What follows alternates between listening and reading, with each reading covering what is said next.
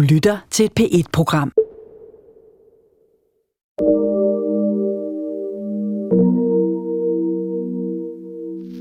Vi vil have en radio med frisk luft og godt humør.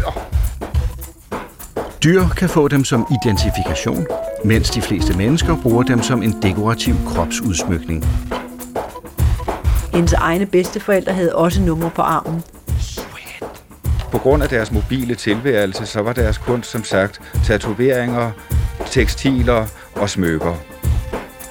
Это не профессия, это как, э, как призвание такое, знаешь. Nu kan du se, han har en dame på benet, så med en gravid dame, dengang han fik sin nummer tre børn, ikke også?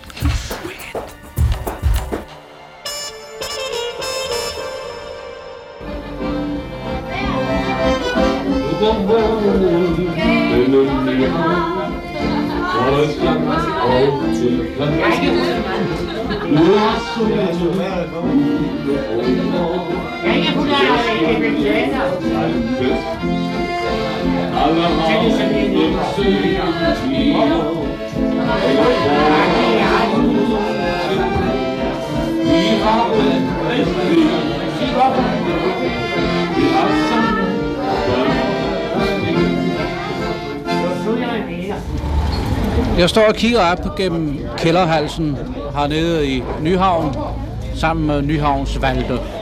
Nyhavns Valde er tjener og kendt af alle i Nyhavn. Blandt andet fordi han har indsamlet over 80.000 kroner til enker ved hvert år at arrangere fodboldkamp og andre ting. Fodboldkamp mellem politiet og tjenerne fra Nyhavn. Og Valde er således en mand med et godt hjerte. Men hvordan Nyhavns der er der at gå som tjener hernede i Nyhavn? Ja, vi har det meget fredeligt hernede i Nyhavn. Alt det her, sådan noget som bumser, som de kalder det for, dem ordner vi selv. Hvis de er rigtig uvartige, så må vi jo tage fat i dem på en eller anden måde og give dem madvarelse eller noget som helst, så vi kan gøre. Kan de ikke det, så må vi jo selvfølgelig smide dem. Men det belag, vi har hernede i Nyhavn, det stammer virkelig kun ude fra byen af. Det stammer ikke hernede fra. Det er sådan nogen, der kommer fra Vesterbro eller Nørrebro, som virkelig vil lave lidt belag. Og dem ordner vi jo også selv. Det er sjældent, vi har noget med politi at gøre overalt i Nyhavn. Men det sker jo dog en gang imellem, at der er en svensker, der bliver rullet hernede. Ja, det bliver han. Det er jo rigtigt nok. Men det er på den måde, at når han selv sidder og praler med sine penge, det er jo ikke nødvendigt, at man skal betale en bajer. At man tager en 1000 kroner lap op, eller en 500 kroner lap op, for at betale en bajer. Og så er det, det sker på den måde.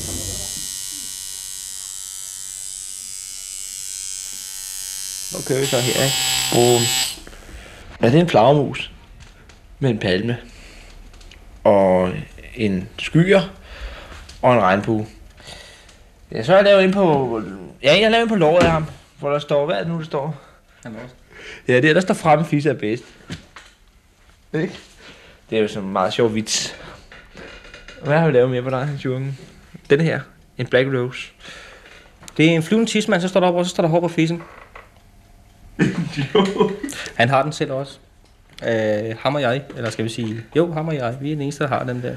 Den der, men det der med det, der står op over, det var bare noget, der jeg fik skrevet på, fordi jeg var fuld. Hvad er så det, du skal have lavet op på den ene skulder?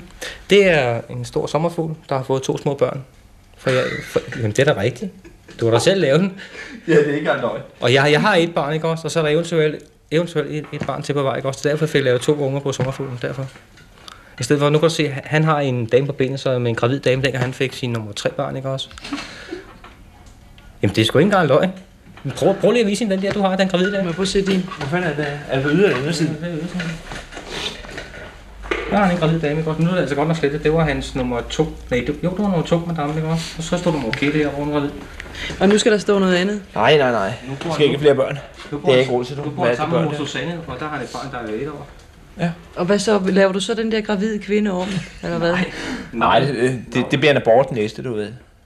Så, så syr vi, så laver vi en, øh, en streg i, ikke? og så laver vi det om som et ar, så ligner som man har pillet nogen.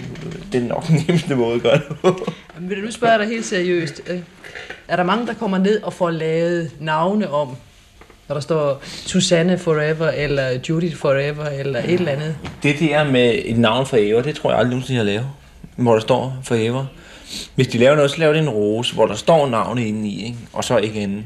Det er meget, meget nemt at dække på den måde, og vi anbefaler det at gøre det på den måde. Vi har bare lavet et navnbånd, og så skrive det ind i.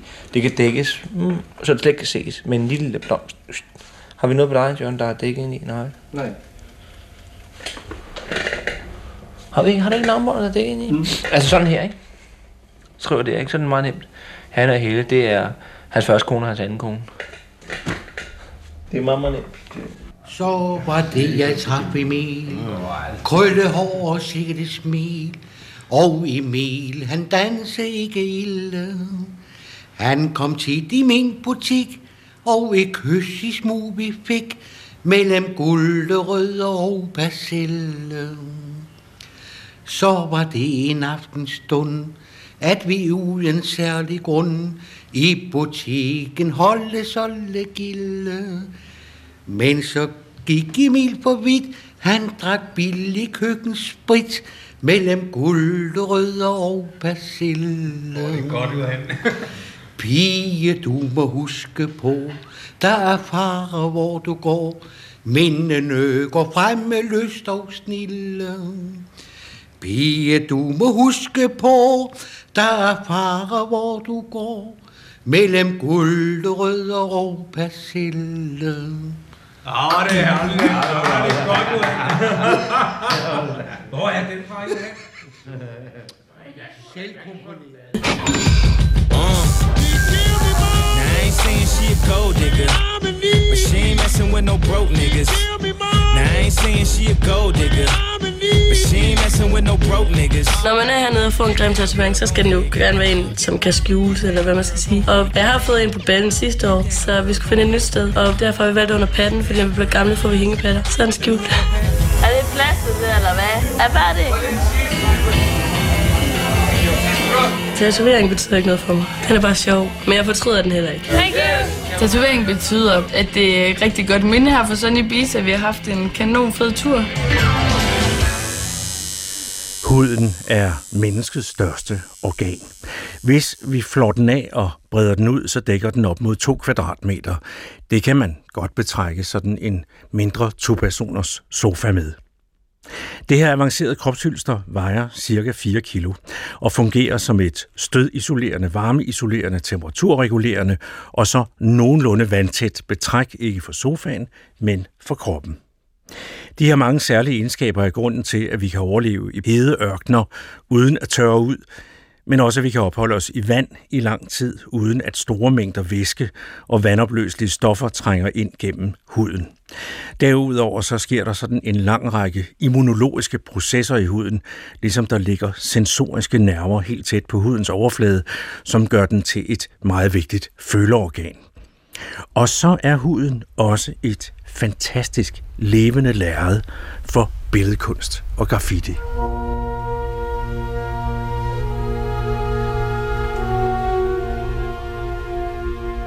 Det har mennesker vidst og udnyttet i hvert fald helt tilbage til 3.500 år før vores tidsregning. Altså godt 1000 år før Ægypterne begyndte at slæbe sten til pyramiderne. Det fandt man ud af, da man i 1991 i en alpegletscher fandt det velbevarede lig af en tatoveret mand, der viste sig at have levet for ca. 5.500 år siden.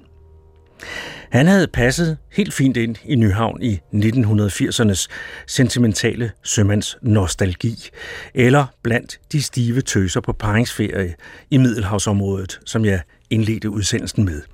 Han var nemlig fyldt med tatoveringer.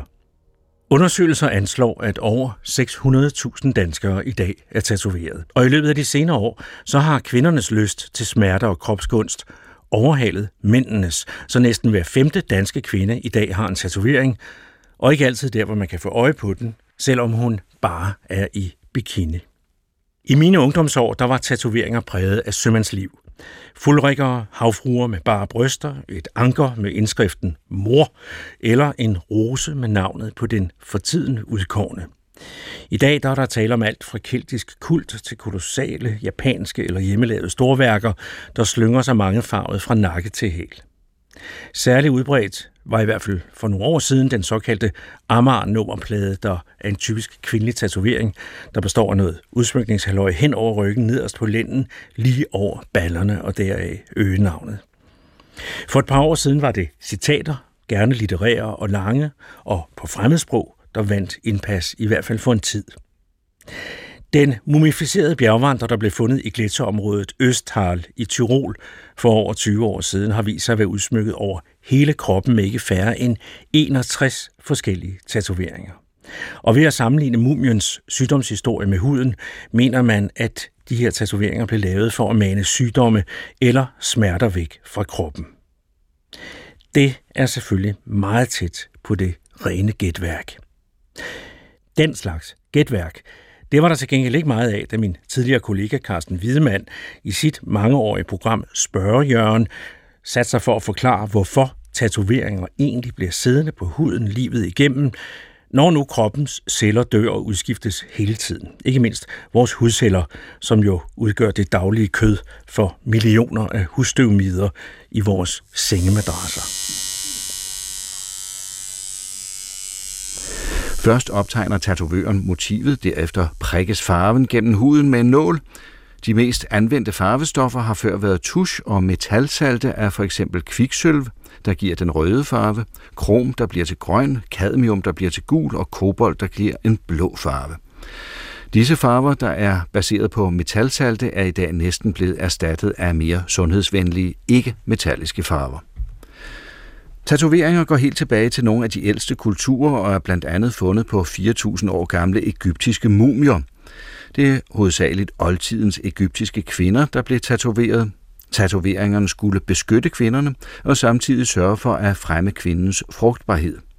Motiverne, der blev tatoveret på de egyptiske kvinder, var ofte streger, prikker og firkanter, sat sammen i abstrakte mønstre, der pyntede oldtidens egyptiske kroppe. Huden består af tre lag overhuden, læderhuden og underhuden. Overhuden, også kendt som epidermis, består af to lag celler.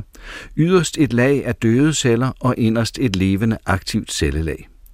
De fleste af overhudens celler kaldes pladeepitel. Disse celler dannes hele tiden i overhudens levende del og bliver så skubbet ud mod overfladen, når der igen dannes nye celler under dem. Efterhånden som epitelcellerne nærmer sig hudoverfladen, fyldes de op af et hårdt stof kaldet keratin, hvorefter cellerne dør. Overhudens døde celler slides af på grund af den friktion, som huden udsættes for. Afslidningen sker, når vi bevæger os, eller på grund af slitage fra det tøj, vi har på. Læderhuden er hudens tykkeste lag og ligger lige under overhuden. Læderhuden udskiftes ikke på samme måde som overhuden, og netop derfor stikker tatovøren sin nål igennem overhuden og ned i læderhuden, hvor farvepartiklerne fra tatoveringsnålen anbringes. Og så kan tatoveringen til gengæld også holde resten af livet. Læderhuden er et bindevævslag, som giver huden den styrke og elasticitet. I dette midterste hudlag findes mange specialiserede væv, som for eksempel hårsække, svedkirtler, talkirtler og sanseceller. Læderhuden er langt mere cellefattig end overhuden. Her ses i stedet flest bindevævsceller, der producerer fibre med forskellige egenskaber. Fibrene består af materialerne kollagen og elastin. De kollagene fibre er i familie med dem, som blandt andet brusk er opbygget af, og de giver huden den styrke mens elastinfibrene er, som navnet antyder, elastiske og giver huden dens spændstighed og elasticitet. Som jeg nævnte før, består læderhuden af mange forskellige specialiserede væv, og en af dem består af utallige sanseceller, der er direkte forbundet til nervesystemet og registrerer tryk og berøring, kulde og varme samt smerte fra huden til rygmarven og hjernen. Så disse aktive sanseceller er nok en del af grunden til, at det skulle være så smertefuldt at få påført en tatovering direkte på læderhuden.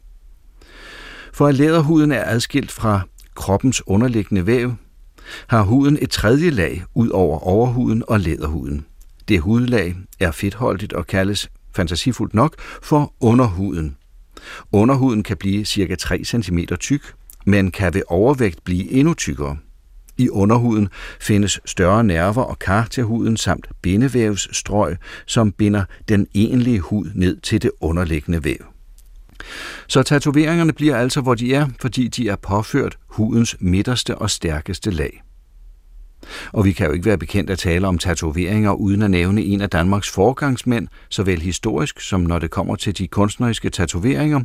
For vores tidligere konge, Frederik den 9., der regerede fra 1947 til 1972, havde sin krop prydet med adskillige tatoveringer. Kong Frederik elskede livet til søs, og som en ægte sømand fik han en del tatoveringer på mange af sine lange udlandsrejser. En af dem var en klassisk kinesisk drage placeret midt på brystet. Drage-tatoveringen blev lavet i London af en af tidens mest kendte tatovører ved navn George Burchett. Mange mennesker lader sig underlægge tatoveringsnålen og pryder deres krop med diverse mønstre, skrifter og tegninger, og det er en trend, der vist aldrig går helt af mode. For læderhuden har jo i hvert fald sørget for, at tatoveringerne mindst kan overleve 5.300 år, om det så er på danske konger eller på arkeologiske ismænd. Alle sømænd er flot tatoveret du skal se, når jeg kommer i havn.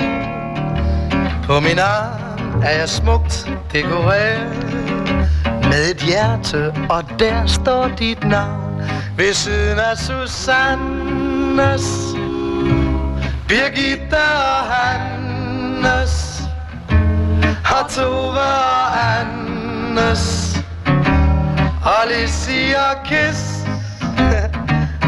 for uden Agnetes, Elisa og Gretes, og Anne Margrethes og Molly og Lis. Værsgo, så er der sild til morgerne.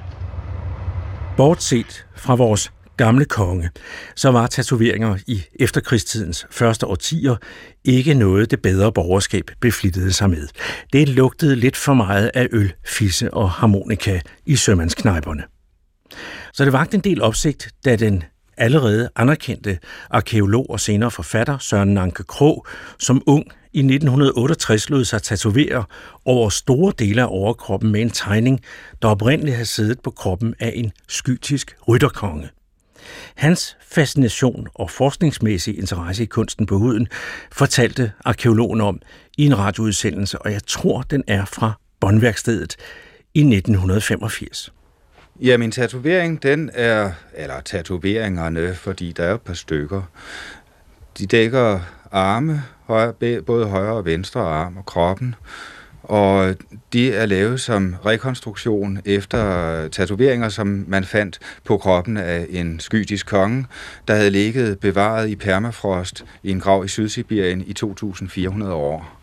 Selve graven var blevet udgravet med varmt vand, og alt, hvad der havde ligget i isen, det var bevaret fuldstændig. Der var tæpper, der var møbler, der var øh, kongen selv, hans kone var med i graven, he, hans heste, øh, alt det var fuldstændig utroligt velbevaret. Fuldstændig som når man finder en mammut i Sibirien. Og øh, tatoveringerne stod så klart, så de kunne øh, fotograferes øh, direkte uden brug af infrarødt lys eller andre kunstige virkemidler. Det er tatoveringer kun i sort farve, indprikket med sod cirka en halvanden millimeter i huden. Og øh, Motiverne forestiller øh, dyr, som øh, eksisterer i området den dag i dag. Der er sneleoparden, der er den sibiriske stenbuk, der er den øh, store galivæder med de krumme horn, der er symbol på månen. Der er øh, hesten, som er øh, skyternes særlige fortrolige dyr, fordi skyterne var rytterfolket frem for nogen. Men så er der mytologiske dyr også. En enkelt sneleopard har fået sådan surrealistisk vinge sat på, og øh, på hver overarm er der øh, på siden af som flankerer kroppen, der er en grif med ørnehoved, hesteben, hjortehorn og blomster, der spraglet øh, slynger sig sammen.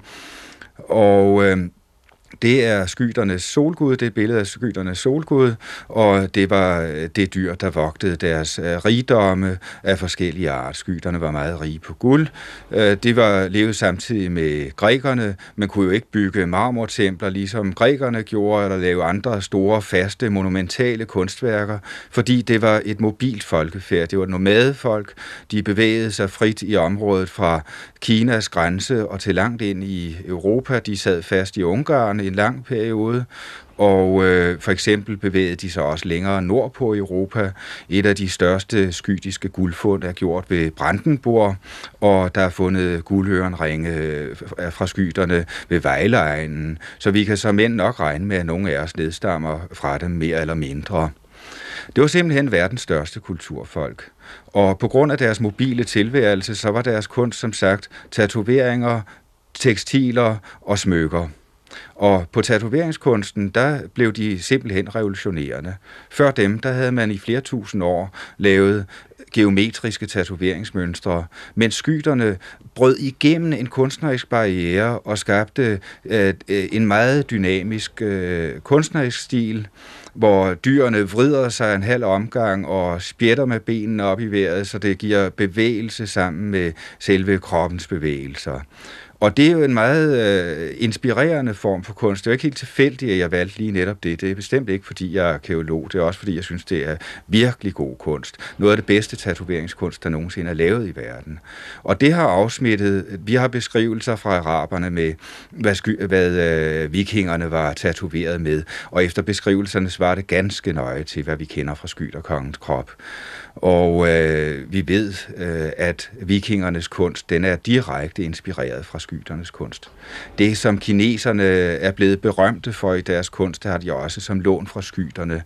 Øh, omkring skyterkongens bryst, lige over med hovedet over hjertet, er der en tatoveret drage. Det er simpelthen det ældste billede i verden af en drage. Kineserne og japanerne har dragen fra skyterne. Også øh, en detalje, som at øh, alle dyrefigurerne er delt op i en lys og en mørk halvdel, ligesom Yang Yin-symbolet, viser, at der er sådan en dualistisk filosofi bag ved det. Og øh, her har de haft et samspil med øh, de kinesiske filosofer, som har brugt de samme symboler. De skytiske tatoveringer når så videre ud til at inspirere i Japan, hvor det øh, simpelthen er grundlaget for den store japanske tatoveringskunst, der øh, blev øh, i vor tid noget af det fineste, øh, som er blevet lavet af tatoveringskunst overhovedet i verden, og som igen senere så blev den helt store inspirerende motor, ligesom skyderne blev det oprindeligt. Vi kan også nævne, at øh, skydernes tatoveringer øh, smittede af øh, i Burma, hvor man ser det stadigvæk øh, meget flotte øh, dyre tatoveringer på folk, eller øh, i Borneo, hvor denne blanding af øh, af vækstornamentik og dyrefigurer, der slynger sig nærmest, som man ser det på øh, Osebærskibet eller på norsk stavkirke, men altså siddende øh, som tatoveringer, at det er meget, meget udbredt den dag i dag. Og øh, meget forståeligt er det også blevet noget af det, der dukker op i den allernyeste tatoveringskunst, at man begynder at søge øh, inspirationen i de der ting, fordi verden er blevet mindre.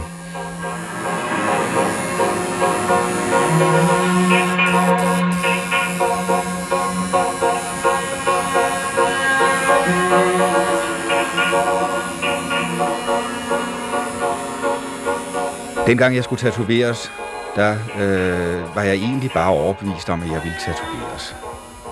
Første gang, der havde jeg set forskellige øh, tatoveringer, sådan som de blev lavet på det tidspunkt i 60'erne.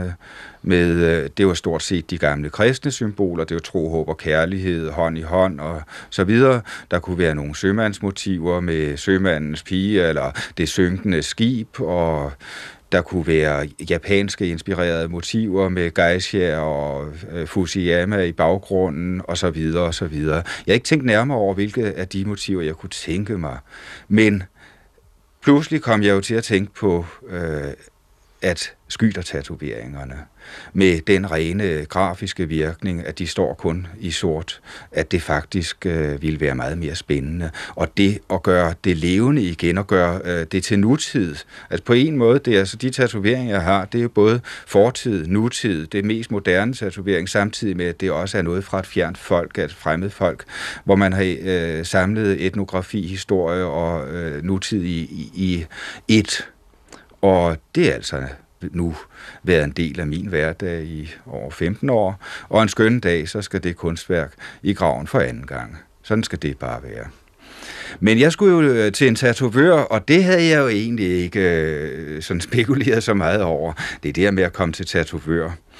Øh, der havde jeg de samme forestillinger, som alle andre mennesker havde. At det er sådan en, der skærer og hakker i folk. Det er nok sådan lidt øh, rå og barsk type. Og så kommer jeg ned til Tattoo Gym i Aarhus, sådan lidt forsigtig og forlegen spørger jeg, om han kan lave sådan en øh, skyder-tatovering. Og jo, det var en sang klar.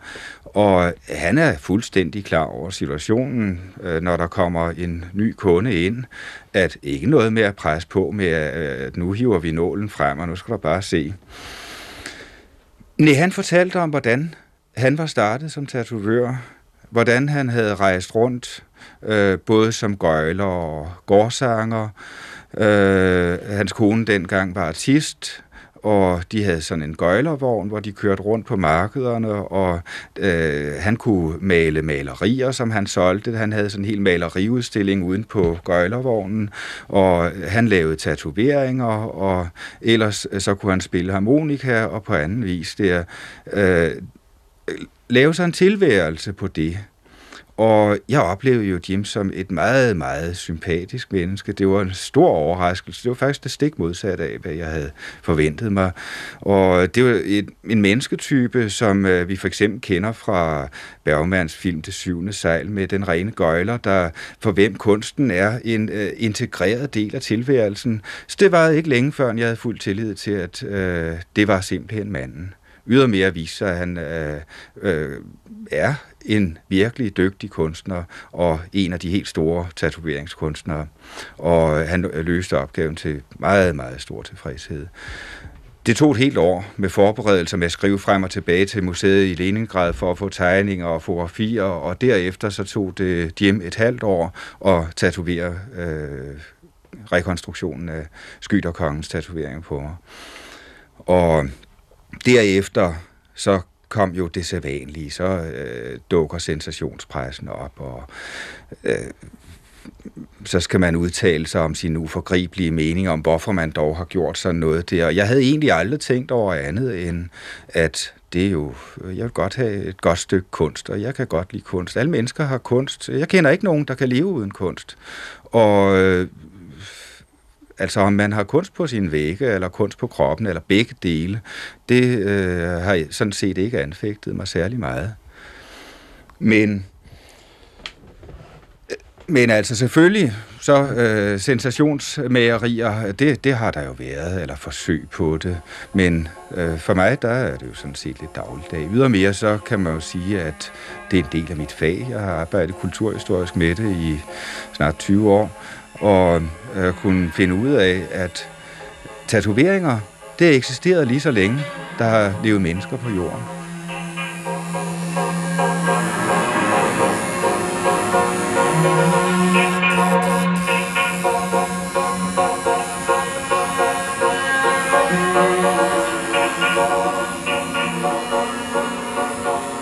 Snakker man så meget om øh, disse første abemennesker, der for flere million, millioner år siden kunne lave redskaber. Men det var øh, snart sagt også det eneste, de kunne. De havde en teknisk formåen, men de evnede ikke at skabe kunst. Og øh, det øh, må man altid huske, især i vores tekniske tidsalder, at øh, teknikken er ikke højdepunktet af udviklingen. Nej, det var noget, abemenneskerne opfandt. Det blev først et menneske det øjeblik, at det fik et åndsliv. Og det er det øjeblik, kunsten kommer ind i verden, og det var for cirka 40.000 år siden. Med øh, istidsfolkene, kromagnonfolkene, dem som vi nedstammer fra. De kunne lave kunst, og de lavede ubegrænsede øh, kunstarter. Man kan finde abstrakt kunst, man kan finde naturalistisk kunst, futuristisk kunst, impressionistisk kunst, ekspressionistisk kunst. Alt det, som vi kalder for ismer i dag, og som har været moderetninger, der er skiftet, det var i et virvar imellem hinanden på hulernes vægge. Der var ingen grænser. Og første gang de lavede billeder af hinanden, af billeder af mennesker, så ser vi dem med tatoveringsstreger hen over maven og kroppen.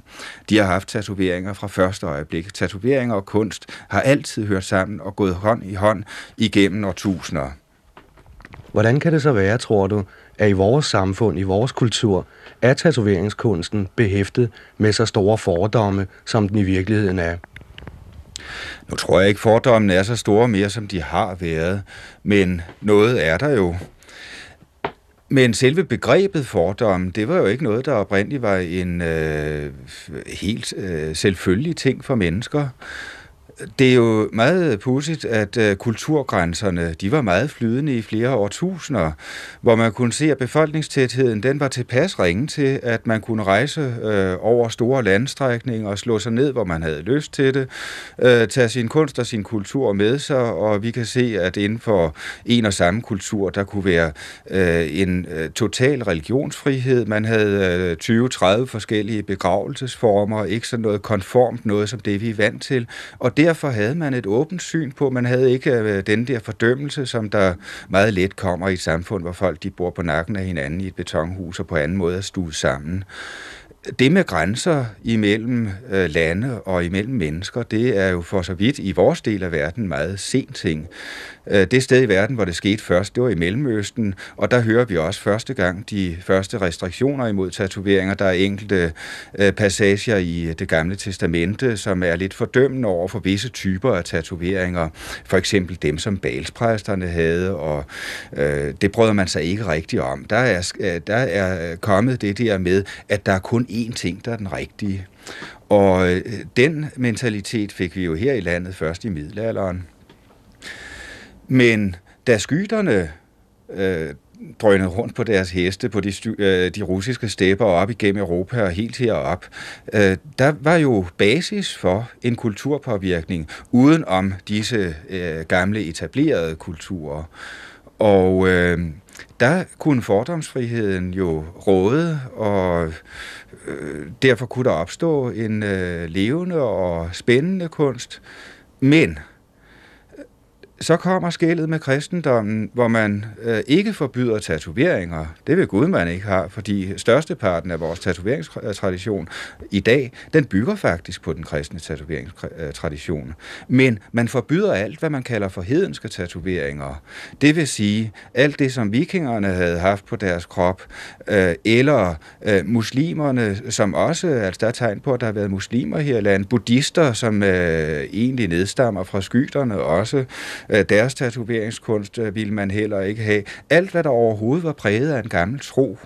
I, øh, hos øh, pigterne i Skotland var der også et øh, kirkeligt koncilium, der forbød de hedenske tatoveringer, og længe efter så bliver det fremhævet i hekseprocesserne, at nu bliver de der, der har nogle tatoveringer, som ikke er kristne, de bliver kaldt for hekse og bliver brændt på bålet.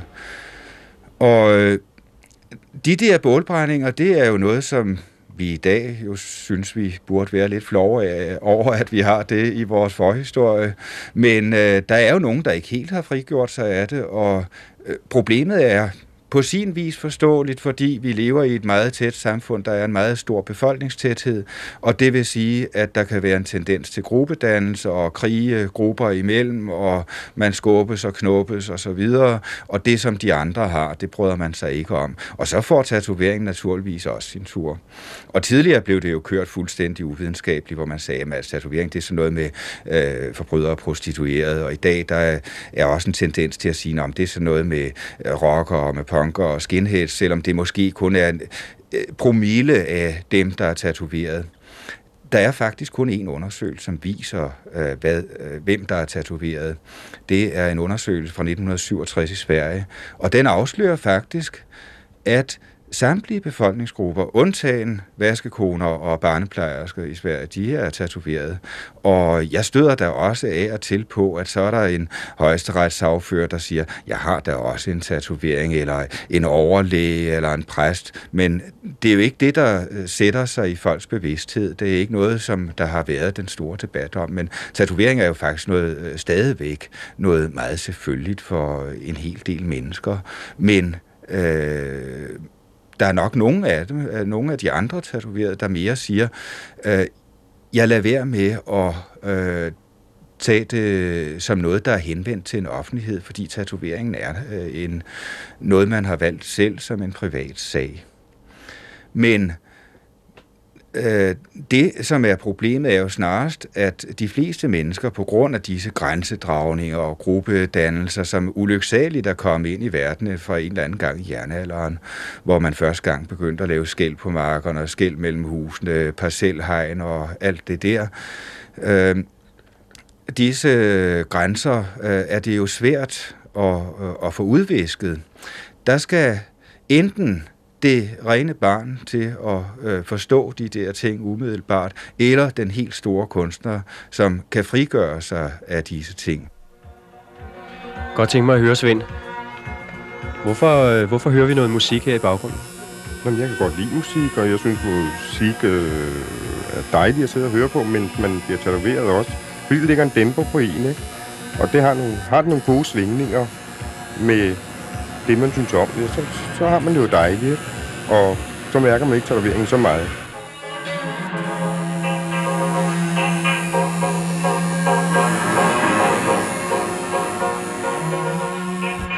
Jeg fik for et stykke tid siden et brev fra øh, tre piger fra en skoleklasse, der skriver, at vi arbejder med tatovering i samtidsorientering, og vi så et tv-program om tatovering, hvor du medvirkede. Derfor fik vi lyst til at arbejde med dette emne.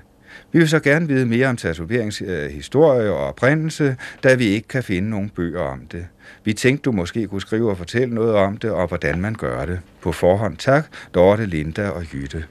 Og det vidner jo om en fuldstændig øh, skrupelløs interesse. Der er ikke noget med at lægge skjul på, at man er interesseret i øh, de der tatoveringer. Jeg har også nogle pragtfulde børnetegninger, hvor øh, det lyser langt ud af, at man naturligvis er fascineret af det der. Tatoveringskunst er enormt fascinerende kunst, fordi det er den kunst, der er nærmest på mennesket. Kunst drejer sig om det eksistentielle, og tatoveringer er levende kunst, fordi det er ikke kunst på kroppen, det er kunst i kroppen.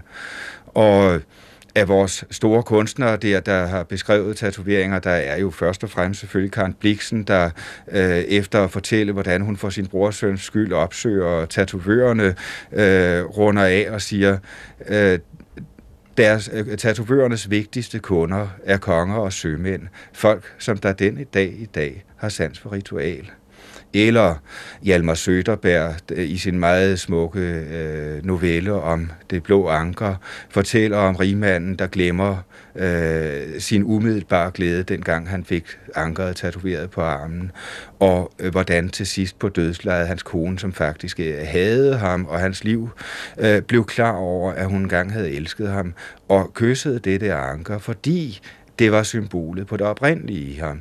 Der er sådan noget øh, urgammelt øh, og almen menneskeligt i øh, tatoveringerne, og jeg vil snart sige, der er nok en stor del mennesker, som er fascineret af det, men på sin vis lidt skræmt for det og bange for, hvilke meninger de støder imod, hvis øh, de skulle få en tatovering.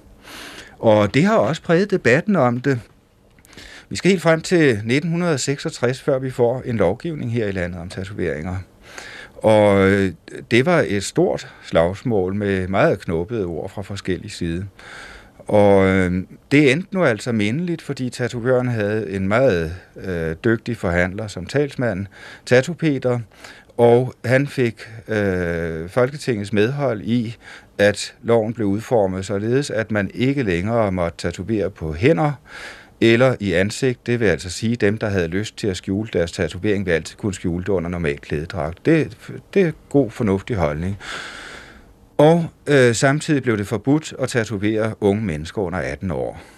Og det sidste, det synes jeg egentlig også er en god idé, fordi det kræver en moden overvejelse at få en tatovering. Jeg plejer gerne at sige, hvis du vil tatoveres, så øh, vent et år eller to.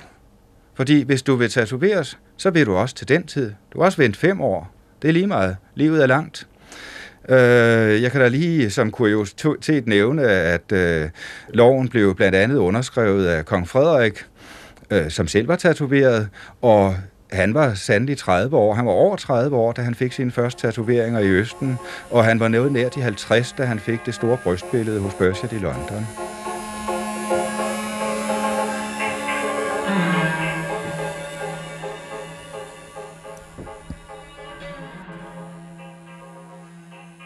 Arkeolog og forfatter Søren Nanke Krog var det her, der fortalte om sin fascination af tatoveringerne i en udsendelse fra 1985. Hans tatoveringer gav siden næring til en historie om, at han havde sagt ja til at lade sig flå og udstille efter sin død. Men det afviste han nu på det kraftigste få år før han døde, hvor han skrev til både den daværende kulturminister og justitsminister for at gøre det helt klart, at han mente, at den slags ville være usømmelig omgang med lig, og det ville han meget gerne have sig frabedt. Så finfølende var man ikke i de tyske koncentrationslejre under 2. verdenskrig. Ilse Koch, heksen fra Buchenwald, der var gift med lejrkommandanten, hun samlede blandt andet på lampeskærme, der var fremstillet af tatoverede fangers hud. Ifølge øjenvidner udvalgte hun lejrfanger med særligt flotte tatoveringer, som så blev slået ihjel og flået og garvet til formålet.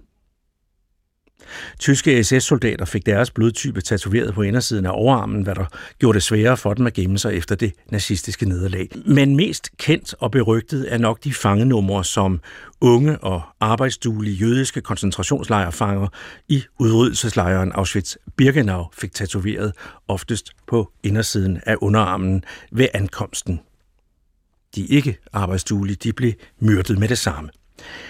I dag er børn og børnebørn af jødiske overlevende begyndt at tatovere de her fangenumre på deres egne arme for at bevare mindet om uhyrlighederne.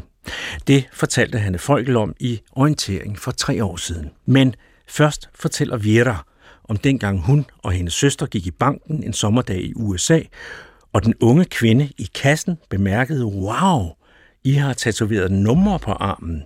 Dit ender på fire og hendes på fem. Det er da helt cool. Og Vieta og søsteren, der begge overlevede Auschwitz, måtte jo indrømme, at det, at de stod her lyslevende sammen i Amerika, alle de mange år senere, jo, det var temmelig cool. או, יש לכם על הידיים מספר, והוא בכלל לך יש ארבע. לה יש חמש. That's cool. אמרנו, נכון, it's cool. It's from another epoch of our life. It's cool. Et efter et kommer de rynkede og furede ansigter helt tæt på og præsenterer deres nummer. Det gjorde vanvittigt ondt at få tatoveret det nummer. Jeg græd, husker en kvinde. Ikke fordi det gjorde ondt, men fordi man tog et menneskeværd fra mig og mærkede mig med et nummer, som var jeg et dyr. En kvinde har glemt sit nummer. Det er nok med vilje, siger hun. Mens en smilende mand forklarer, at nummeret på armen er hans stolthed. Hans fortjenstmedalje. Jeg overlevede, siger han.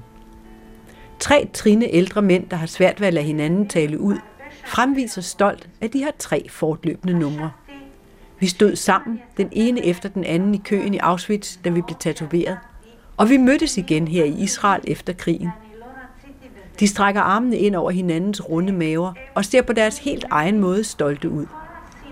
De er overlevere. Mens to spinkelsøstre med hovedtørklæder ser lidt ud som om livet gik i stå dengang for 70 år siden, da den ene fik et nummer, der endte på 6, og den andens endte på 7. Det var kun i koncentrations- og dødslejren Auschwitz-Birkenau, nazisterne nummer tatoverede deres fanger. Det skete kort efter den berygtede selektion. De 100.000 europæiske jøder, der blev sendt direkte til gaskammerne og få timer efter forlod verden, forvandlet til røg og aske, fik ingen numre. Kun dem, der så ud til at have ungdomskraft og saft nok i kroppen til at kunne arbejde for Hitlers redselsregime, fik et nummer, blev sendt til barakkerne og derfra videre på tvangsarbejde. De Holocaust-overlevendes organisation anslår, at der i dag er færre end 200.000 mennesker i Israel, der har gennemlevet Holocaust.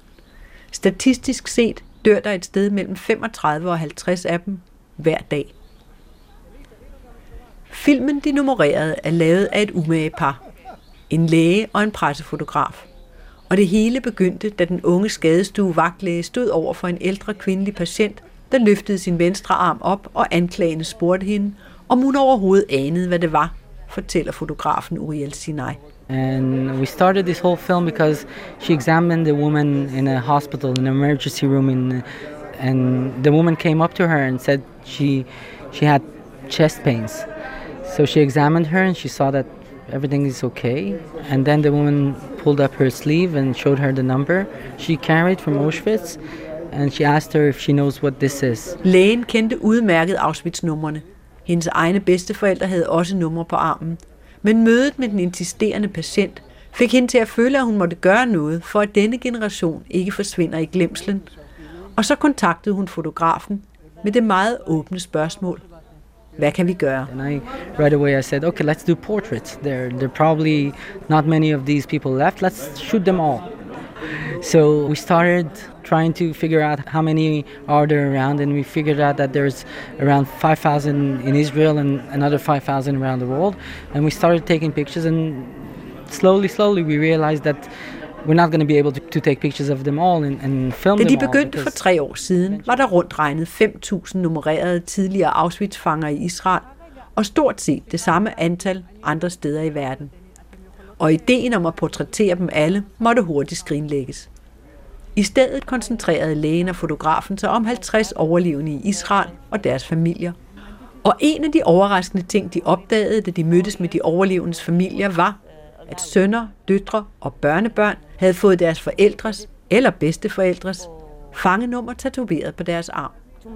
I filmen forklarer en kvinde, at det nummer havde været så stor en del af hendes barndom, at hun blev nødt til at beholde det på sin krop, også efter at hendes far døde. Blandt publikummerne til filmforvisningen møder jeg en midaldrende kvinde og hendes voksne datter. Endnu inden jeg har fået åbnet munden, smøger de begge venstre ærme op og viser mig stolt deres nummertatovering. Det er min fars nummer, forklarer kvinden. My father's, her grandfather. We did it four years ago when he was uh, alive. Uh, we did it to make people uh, think about the Holocaust and they will never forget. Hun og datteren besluttede at få tatoveret farens nummer på deres arm for fire år siden, mens Josef Diamant, hun gentager navnet, endnu var i live. Det handler om aldrig at glemme holocaust, siger hun, og om at provokere omgivelserne til at stille spørgsmål, så mindet om de, der har gennemgået grusomhederne, bliver holdt i live. Men nummeret på armen er også med til at gøre mig stærk, siger kvinden. Hver gang jeg ser på det og tænker over, hvad min far måtte gå igennem for at overleve, så bliver mine egne problemer meget uvæsentlige og små. Datteren er opløst i gråd af at have set filmen og kan knap tale. Yeah, I'm young and it makes me. He was a very big part of my life. He's in me, on me, on my hand, every morning. Hanoch er en af dem, der optræder i filmen. Han smågriner lidt. Hans barnebarn har også på et tidspunkt overvejet at få tatoveret hans nummer, men gjorde det ikke til sidst. Han kan ikke se hverken det gode eller det dårlige ved anden og tredje generations tatoveringer. Han selv bærer stolt sit nummer som et bevis på, at han overlevede. In my way, i think it's just uh, identifying a heroical period who people who survived the death marches, the camps, the evil, and went back to life, build a family, grandchildren, children, and participating in building our country. Hvis det betyder noget for det enkelte menneske at tatovere en bedstefar eller bedstemors nummer på armen, er det okay med mig, siger han. Hanne Folkel fortalte om den nye tatoveringsmode blandt efterkommere til Auschwitz-fanger. Jeg slutter den over 5.000 år lange rejse fra den nedfrosne Østil-mumies 61 hudbilleder og til nazisternes endnu mere kulslåede brug af det blå blæk på offernes hud med et møde forrige uge, der gav mig ideen til det her program. Den russiske immigrantforfatter Nikolaj Lilin, der i sin barndom voksede op blandt forhærdede kriminelle af sibirisk herkomst, var på besøg i København, da forlaget People Press udgav en dansk oversættelse af hans bog med titlen Sibirsk opdragelse. Den kan der siges meget om, men det, der interesserede mig i mødet, var hans profession som særlig tatovør for de kriminelle. For det er en af de måder, jeg i Rusland tidligt lærte, at man altid kan se, om russere har været i fængsel. Deres særlige og mærkværdige tatoveringer på hænder og håndled. Men den unge russiske forfatter i København protesterer, da jeg bruger ordet profession. Han er ikke tatovør af profession. Næh, det var et kald, forklarer han. Et kald, der gjorde ham til kulsik, nålefører, som en tatovør kaldes på russisk slang. Et kald, ligesom hos præster eller læger, som Nikolaj Lilin betoner. Это не профессия, это как, э, м, как призвание такое, знаешь? Вот как у священника призвание, там, или у доктора. Nikolaj Lilin forklarer, at han bare var en dreng med talent og lyst til at tegne, og han havde lagt mærke til, at de gamle havde tatoveringer, der ikke bare var flotte tegninger, men som fortalte helt særlige historier. Hans talent for at tegne blev opdaget af bedstefædrene, som alle ældre mænd i den kriminelle klan bliver kaldt, Djeduske. Og så blev han oplært ikke bare i at føre nålen eller at tegne, men i at aflæse og forstå det der helt særlige og mystiske og interne forbrydersprog, der gemmer sig i de russiske tatoveringer. Я когда был маленький, меня мой дедушка водил с собой в сауну, в баню. И там я видел много стариков с татуировками. И меня это вс- ну, поражало, потому что я... Мне нравилось искусство, мне нравится... э, мне нравятся символы. Я понимал, что там какая-то есть история. De professionelle kriminelle kaldes urkager, og i de sibirske urkagers tatoveringstradition er processen livslang. De første tatoveringer får man som teenager, og efterhånden, som man vokser op og gør sig kriminelle erfaringer, optegnes de i kodetatoveringer gemt i billeder, der bliver stadig mere komplicerede. Bryst og ryg tatoveres til sidst, og derfor så har man ikke tatoveringer der, før tidligst i 50-60 års alderen. Tatoveringsoptegnelserne bruges blandt andet til at identificere sig over for andre forbrydere. Men da det kræver et indgående kendskab til alle koderne i tatoveringerne for at kunne aflæse dem, så kræver det en særlig indsigt og erfaring. Og tatovøren har derfor en særstilling blandt de sibirske kriminelle, og det kan nærmest sammenlignes med det at være præst, forklarer den unge russiske immigrantforfatter med et genert smil. А, а тот, который знает язык, вот, который может читать татуировки, он как священник. I sovjettiden var tatoveringer simpelthen forbudt. Fængselsindsatte med særligt provokerende tatoveringer, som for eksempel et dødningehoved med hammer og sejl i panden og pigtråd omkring ørerne, blev tvangsfjernet kirurgisk uden bedøvelse. Men traditionen lever videre i bedste velgående i den russiske underverden, der i modsætning til den italienske mafia eksisterer gennem selvvalgte broderskaber og ikke er knyttet til familien. Også derfor er tatoveringerne vigtige. De er forbrydernes klanmærke, deres DNA. Som den russiske tatovør fortæller, så er det vigtigste, at folk fortæller ham sandheden, som han så oversætter til symboler på huden. У меня самое главное, это чтобы человек рассказал честно, что с ним случилось.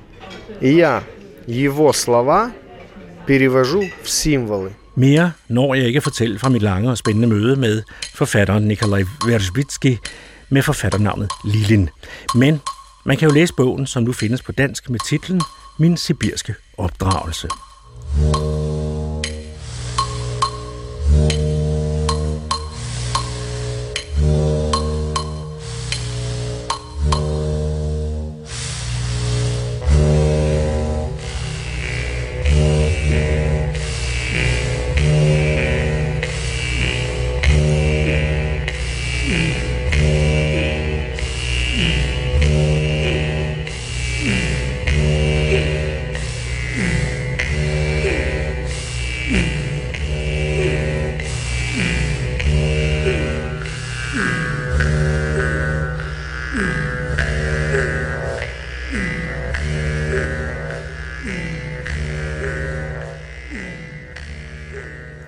Radioklassikerne er ved at være slut, men inspireret af en nærdødsoplevelse for nylig, som jeg forstår, jeg har delt med mange mænd i en hervende influenzatid, har jeg fundet trøst og vejledning i radioarkivet fra 1949.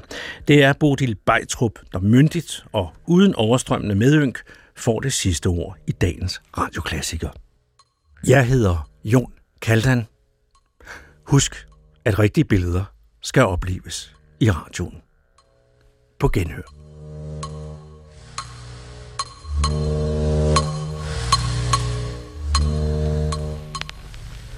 Det er Statens Husholdningsråd. Godmorgen. Hvordan passer vi en influenza-patient? Først og fremmest med ro og fred. Når man har feber, vil man helst have lov til at sove eller sløve. Familien føler det ofte som en pligt at sætte sig ind til den syge og forsøge en slags underholdning. Det er lige besværligt for alle parter. Gem underholdningen til patienten er feberfri. For uden fred og ro skal man sørge for et udluftet og ikke for varmt værelse. Lyset må ikke genere, og vil patienten gerne læse, lægger man aviser og letlæste bøger inden for rækkevidde. Glem ikke eventuelle briller og en pude til støtte for ryg eller nakke. Patienten tørster som regel en del. Sæt den ønskede drik ind i en kande med låg, så står den ikke og bliver doven i glasset. Under kortvarig sygdom behøver man ikke kredse særligt for patienten, selvom appetitten kan være lille. Den bedste stimulans for appetitten er den måde maden serveres på. Den skal være udsøgt appetitlig og i ganske små portioner. Smørbrød serveres altid i snitter, og på tyndskåret brød helst smurt med smør. Parlægget kan være fed mil ost, skinke, æg osv.